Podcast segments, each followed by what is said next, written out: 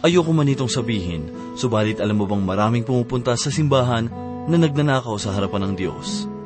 At sa anong paraan? Pagnanakaw ba ng pagmamayari ng iba? Kaibigan, matutunghayan natin ang kasagutan sa ikatatlong kabanata ng Malakyas, talatang walo. At ito po ang mensaheng ating pagbubulay-bulayan sa oras na ito, dito lamang po sa ating programa, Ang Paglalakbay. Katotohanan ng lahat. At kabanalan ng aking hangat sa buhay ni numan. Kalinisan ng kaluluwa ang hanap ko. Itong tunay na pagsamba ayon kay Kristo. Ang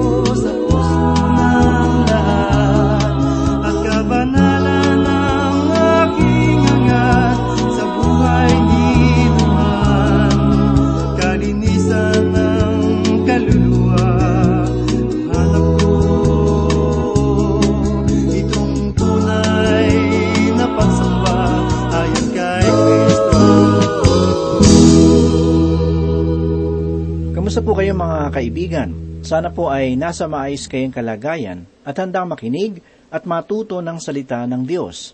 Ako po si Pastor Dan Abangco, ang inyong tagapanguna. Tayo po ay mag-aral ng salita ng Panginoon. Sa isang malayong lugar, may isang prinsesa na naglakbay patungo sa kabilang kaharian upang dumalo sa isang paanyayam.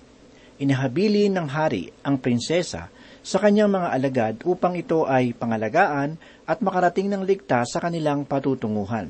Sa kanilang paglalakbay, sila ay hinarang ng mga masasamang loob sa daan. Balak ng mga masasamang tao na kunin ang prinsesa upang ihatid sa kanilang pinuno. Ngunit ito ay hindi pinahintulutan ng mga alagad ng prinsesa at sila ay nakipaglaban.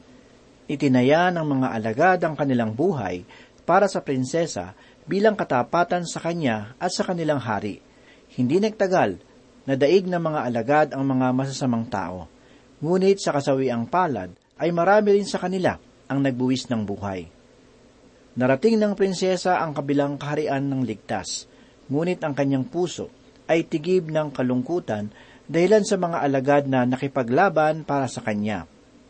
Kaya naman, sa kanilang pagbabalik ay isinamo ng prinsesa sa hari na bigyang kantimpala ang mga alagad na kasama niya, sapagkat kusang loob nilang ibinuwis ang buhay, mapangalagaan lamang ang kanyang buhay.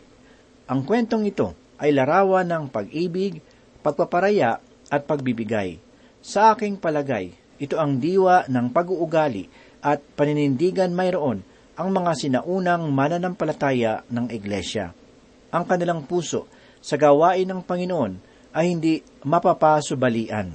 Sa aking palagay, ang pagtatalaga ng mga sinaunang mananampalataya ng Iglesia ang siyang naging binhi ng nagpalaganap ng Ebanghelyo.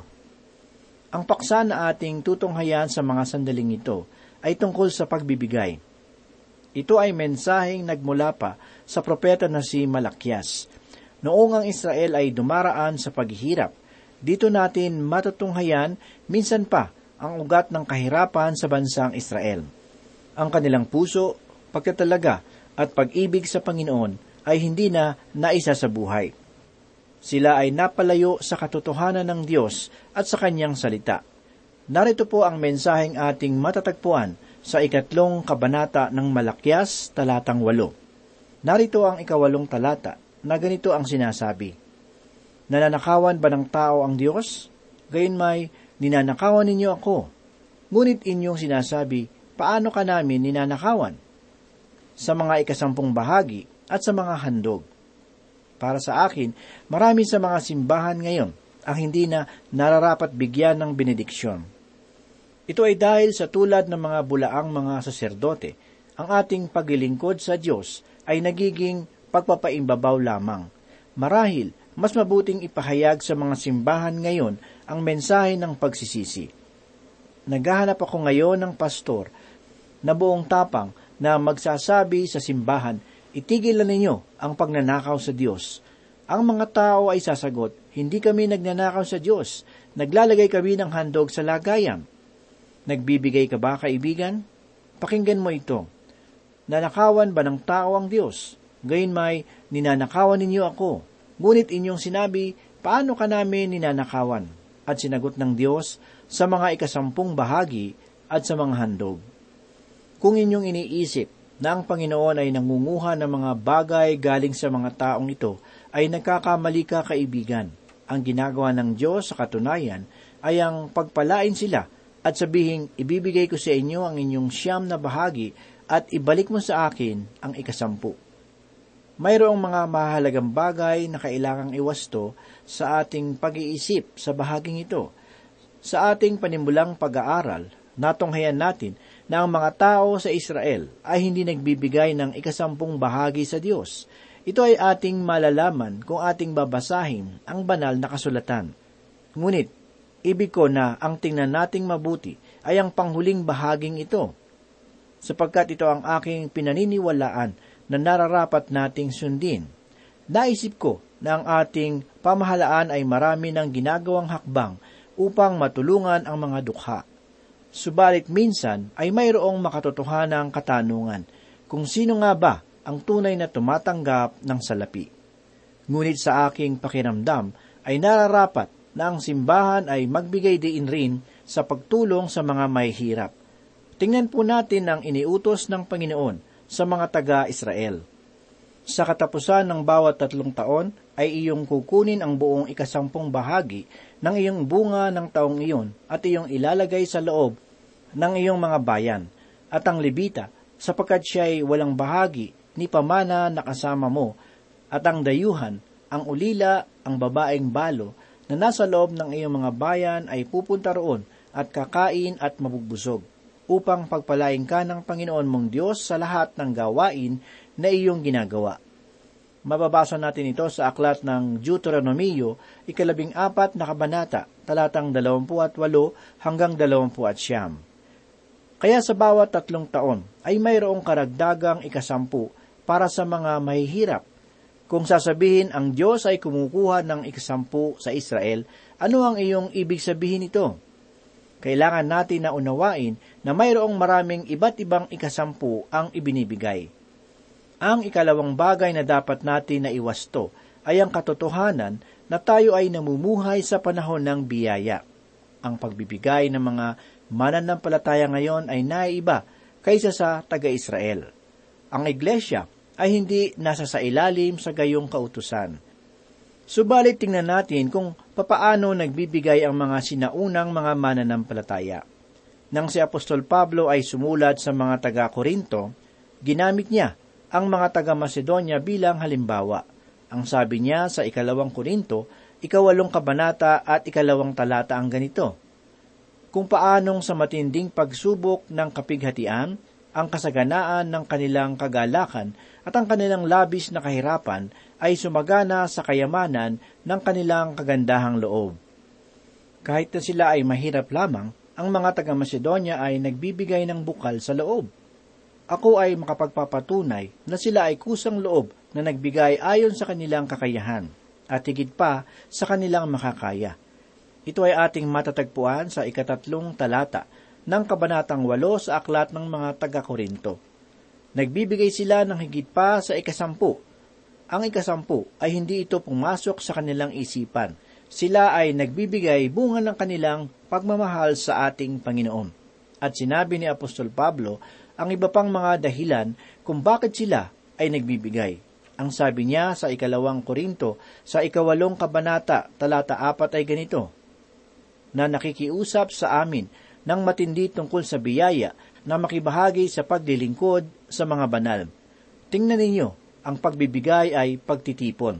Ito ay bahagi ng pagtitipon at ng pagsamba sa iglesia. Ang sabi ni Apostol Pablo, at ito ay hindi tulad sa aming inaasahan, kundi ibinigay muna nila ang kanilang sarili sa Panginoon at sa amin sa pamamagitan ng kaloob ng Diyos. Matatagpuan natin ito sa ikalimang talata ng Kabanatang 8 sa aklat ng ikalawang mga taga-Korinto. Ito ang dahilan kung bakit malimit kong nililinaw na kung ikaw ay walang katiyakan sa iyong kaligtasan, kung ikaw ay hindi isang mananampalataya, hindi po namin kayo pinapaunlakan na magbigay para sa gawaing ito. Ang inyong pagbibigay ay hindi magiging pagpapala sa iyo, at ito pagkalaunan ay magiging isang pagpapala sa amin. Ang hinihiling ng Diyos upang magbigay ay ang kanyang mga anak. Alam ba ninyo na ang kaba ng tipan ay pinapasa ng mga saserdote ng Israel? Ang Panginoon ay maaring tumawag ng ibang tao na magbuhat nito, o kaya naman ay isakay na lamang ito sa isang karwahe. Subalit ang kaba ng tipan na naglalarawan kay Kristo ay pinapasa ng mga saserdote kung ating dadalhin ang mabuting balita patungkol sa kanyang ginawa para sa atin, kinakailangan na ito ay papasanin natin bilang kanyang mga saserdote. Sa makatuwid, tayo na kanyang mga anak. Hindi niya hinihiling sa mga hindi mananampalataya ang magbigay para sa ikalalago ng kanyang gawain. Ayon kay Apostol Pablo, na ating makikita sa ikalawang mga taga-Korinto, ikawalong kabanata at pangwalong talata ang ganito, Sinasabi ko ito hindi bilang isang utos. Ngunit aking sinusubok ang pagiging tunay ng inyong pag-ibig kapag inihahambing sa kasigasigan ng iba. Ang inyong pagbibigay ay magpapatunay ng inyong pag-ibig kay Kristo Jesus. Hindi iniutos sa atin ang magbigay. Ang kanyang sinabi, kung ako'y inyong minamahal, ay tutuparin ninyo ang aking mga utos. Ito ay ayon sa sulat ni Apostol Juan sa ikalabing apat na kabanata, talatang labing lima. Sinasabi ni Apostol Pablo sa ikalawang Korinto, sa ikawalong kabanata, talatang siyamang ganito, Sapagkat nalalaman ninyo ang biyaya ng ating Panginoong Heso Kristo, na bagaman siya ay mayaman, subalit alang-alang sa inyo ay naging dukha, upang sa pamamagitan ng kanyang kadukhaan ay maging mayaman kayo. Ang naisabihin ni Apostol Pablo ay dapat tayong magalak sa ating pagbibigay. Ibig kong sabihin, huwag namang maging kalungkutan ang pagbibigay na kinukuha ang mga handog sa ating mga simbahan. Nakalulungkot isipin na karaniwang nasa isipan ng mga tao ay, naku naman, humihingi na naman sila ng alay. Mga kaibigan, ang pagbibigay ng alay ay dapat na ang pinakamasayang bahagi ng ating pagsamba at paglingkod. Kung sa inyong pagbibigay ay hindi kayo nasisiyahan, mabuti na lamang na kayo ay huwag na lamang magbigay. Ito ay walang maidudulot na kabutihan sa inyo. At sinisiguro ko ito sa inyo. Sa ikawalo at ikasyam na kabanata ng ikalawang Korinto, ipinagpatuloy ni Apostol Pablo ang pagpapaliwanag patungkol sa sukatan ng pagbibigay ng mga mananampalataya. Ang bayan ng Israel ay nagbibigay ng higit pa sa ikasampung bahagi. Subalit ang sinasabi ko na nararapat ay wari ko lamang. Ang ikinalulugod ng Panginoong Hesus ay ang pagbibigay ng bunga ng iyong pag-ibig sa Kanya at sa pagnanais mo na tuparin ang Kanyang salita. Sinabi ng Diyos, na nakawan ba ng tao ang Diyos? Ano kaya sa inyong palagay? Sa anong paraan ninanakawan ang Diyos? Sapagkat ang lahat ng bagay ay pag-aari ng Diyos. Subalit sinabi niya sa bayan ng Israel, Sa inyo ang siyam sa sampung bahagi, subalit ang ikasampu ay ibigay ninyo sa akin bilang pagkilala. Nakamamangha kung papaano ang ilan sa mga bantog ng mga mangangalakal sa nakaraan ay mga mananampalataya na nagbibigay sa Diyos ng malaking halaga at may kagalakan. Alam ba ninyo na ang natatag na kumpanya ng tsokolate na Hershey ay isang mananampalataya? Na napakatapat magbigay sa Panginoon. Si William Wrigley, ang nagtatag ng kumpanya ng Wrigley, ay isa ring mananampalataya na masagana ang pagbibigay sa Panginoon. Tinutukoy ko ang mga nagpasimula at hindi ang kasalukuyang nagpapatakbo ng mga kumpanyang ito. Ang mga tindahan ng J.C. Penney ay itinatag ng isang anak na lalaki ng mga ngaral na namatay. Noong siya ay musmus pa lamang, walang naihanda ang pastor na ito para sa ikabubuhay ng kanyang pamilya, maliban sa sinasabi ng mga tao na pagpalain kayo ng Panginoon. At bilang isang bata, siya ay lumabas upang kunin ang mga damit na lalabhan ng kanyang ina upang sila ay mabuhay.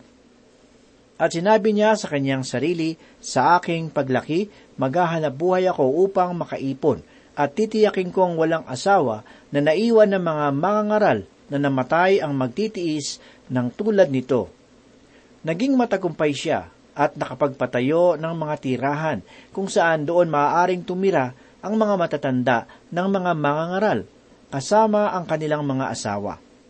Pinagpapala ng Diyos ang mga taong ito sa nakaraan sapagkat kinilala nila ang Diyos. Lubos ako na naniniwala, tayo ay pagpapalain ng ating Diyos na buhay.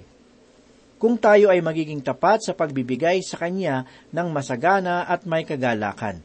Ngunit aking mga minamahal na kaibigan, dapat ninyo itong gawin bilang bunga ng inyong pagmamahal sa Kanya, dahil ito lamang ang tanging paraan upang tanggapin ito ng Diyos. Kaibigan, Pakinggan mo ang aking sasabihin sa mga sandaling ito. Bawat tapat na paglilingkod sa Panginoon ay may gantimpala na laan. Ang gantimpala na ito ay maaring hindi kaagad-agad na natatanggap. Gayunmay, tiyak ang kaganapan nito sa ating buhay. Sangayon kay Apostol Pablo, sa ikaanim na kabanata ng Galatia talatang siyam ay ganito, At huwag kayong manghihinawa sa paggawa ng mabuti, sapagkat sa takdang panahon ay mag-aani tayo, kung hindi tayo manlulupaypay. Sinasabi rin sa unang Korinto, Kabanata 15, talatang 58 ang ganito, Kaya mga kapatid kong minamahal, kayo'y maging matatag, hindi nakikilos, na laging sagana sa gawa ng Panginoon, yamang nalalaman ninyo na hindi walang kabuluhan ang inyong mga gawa sa Panginoon. Ang ating mga gawa maliit man ito o malaki sa paningin ng tao, ay may kabuluhan at kahalagahan sa Diyos hanggat ito ay nagmumula sa puso. Sapagkat kung ang paghahandog na iniaalay natin sa Panginoon ay balat kayo lamang ng pagsamba sa Kanya, ang mga ito ay tulad ng kahoy na susunugin.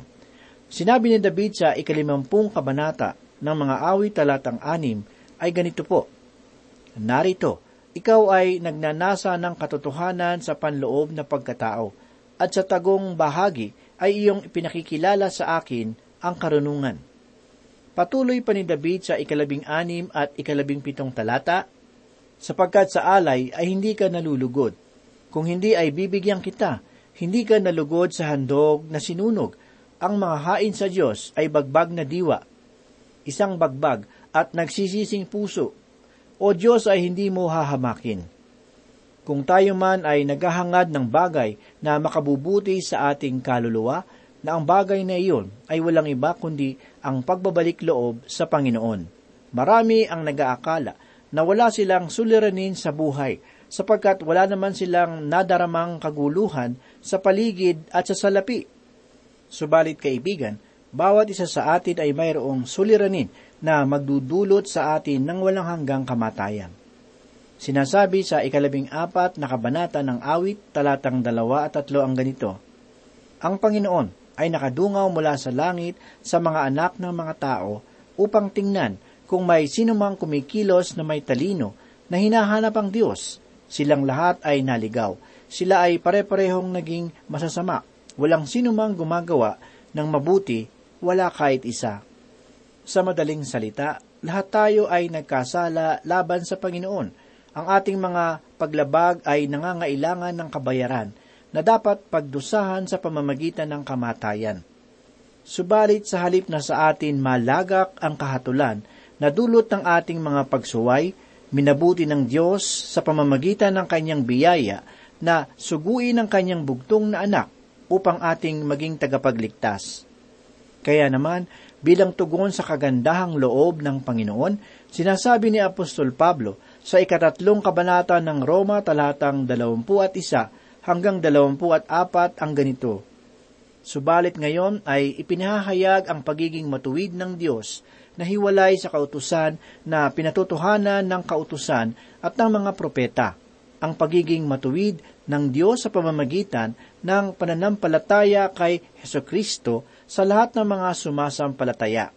Sapagkat walang pagkakaiba Yamang ang lahat ay nagkasala at hindi nakaabot sa kaluwalhatian ng Diyos. Sila ngayon ay itinuturing na ganap ng kanyang biyaya bilang kaloob sa pamamagitan ng pagtubos na nakay Kristo Jesus. Kaibigan, si Yesu Kristo ay namatay para sa iyong kasalanan upang maging walang bayad ang kaloob ng buhay na walang hanggan.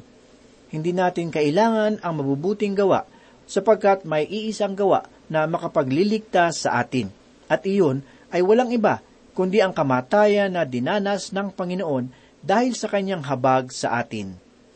Sa kahuli-hulihan, nais kong ipahayag ang bagay na nararapat mong bigyan ng pansin. Ang katotohanan na iyon ay nagsasabi na ikaw ay makasalanan at nasa sa ilalim ng hatol ng Diyos. Subalit mayroong daan na ibinubukas sa iyo ang Panginoon. Ang daan na iyon ay walang iba kundi ang Panginoong Heso Kristo. Sinasabi niya sa ikalabing apat na kabanata ng Ebanghelyo ni Apostol Juan talatang anim ang ganito. Sinabi sa kanya ni Jesus, Ako ang daan, at ang katotohanan at ang buhay. Sino man na hindi makararating sa Ama, kundi sa pamamagitan ko. Subalit, ito ay nangangahulugan ng tapat na kapasyahan sa iyong puso, sapagkat ang pananalig sa Panginoon ay nangangailangan ng taus-pusong pananalig sa kanyang persona at maging sa kanyang ginawa sa iyong buhay. Kaibigan, ang kamay ng Diyos sa pamamagitan ng mabuting balita na iyong naririnig ay nagaanyaya sa iyo na isaalang-alang mo ang iyong spiritual na kalagayan. Inaabot kanya ngayon sa iyong kahabag-habag na kalagayan na dulot ng kasalanan. Nais niyang ipaunawa na ipinagkaloob na niya ang katugunan sa iyong espiritual na suliranin sa pamamagitan ng kamatayan ni Kristo na kanyang anak na minamahal. Sinasabi ng Diyos sa ikaanim na kabanata ng Roma talata 23 ang ganito, Sapagkat ang kabayaran ng kasalanan ay kamatayan, ngunit ang kaloob ng Diyos na walang bayad ay buhay na walang hanggan kay Kristo Jesus na Panginoon natin. Sinasabi rin sa ikalimang kabanata ng Roma, talatang walo at siyam ang ganito. Subalit, pinatutunayan ng Diyos ang kanyang pag-ibig sa atin na noong tayo'y mga makasalanan pa, si Kristo ay namatay para sa atin. Lalo pa nga, ngayong itinuturing tayong ganap sa pamamagitan ng kanyang dugo, ay maliligtas tayo sa galit ng Diyos sa pamamagitan niya. Ang biyaya ng buhay na walang hanggan ay walang bayad na iniaabot sa iyo ng Panginoon. Kaibigan, nananampalataya ka ba na ikaw ay makasalanan na naging dahilan ng kamatayan ni Kristo? Nananampalataya ka bang siya ay nabuhay na maguli upang ikaw ay magkaroon ng pananampalataya na buhay? Pakinggan mo ang katotohanang sinasabi sa ikasampung kabanata ng Roma talatang siyam at sampu. Sapagkat kung ipapahayag mo sa pamamagitan ng iyong bibig na si Jesus na Paginoon at sasampalataya ka sa iyong puso na binuhay siyang muli ng Diyos mula sa mga patay ay maliligtas ka, sapagkat sa puso ang tao'y nananampalataya, kaya't itinuturing na ganap, at sa pamamagitan ng bibig ay nagpapahayag, kaya't naliligtas. Tanggapin mo ang walang bayad na kaloob ng Panginoon ngayon sa iyong buhay. Tanggapin mo ito habang ang oras ng biyaya ay hindi pa nagwawakas. Ngayon na kaibigan, ang oras ng kaligtasan. Manampalataya sa Panginoong Heso Kristo, sa kanyang kamatayan at muling pagkabuhay, at ikaw ay tiyak na maliligtas. Manalangin po tayo. Muli po kami nagpapasalamat, Panginoon, sa mga pagpapala ng iyong mga salita na amin pong napagbulay-bulayan sa mga oras na ito. Salamat, Panginoon, dahil muli ay kami po ay binigyan mo ng kalakasan ng aming espiritual na kalagayan at muli ay tumibay ang aming pananampalataya sa iyo. Marami pong salamat, Panginoon. Muli inihiling namin na tulungan mo kami na maging masunurin sa iyong mga salita at maging buhay na patotoo sa lahat ng tao. Ito po ang aming samod dalangin sa pangalan ni Jesus. Amen. Salamat sa iyo,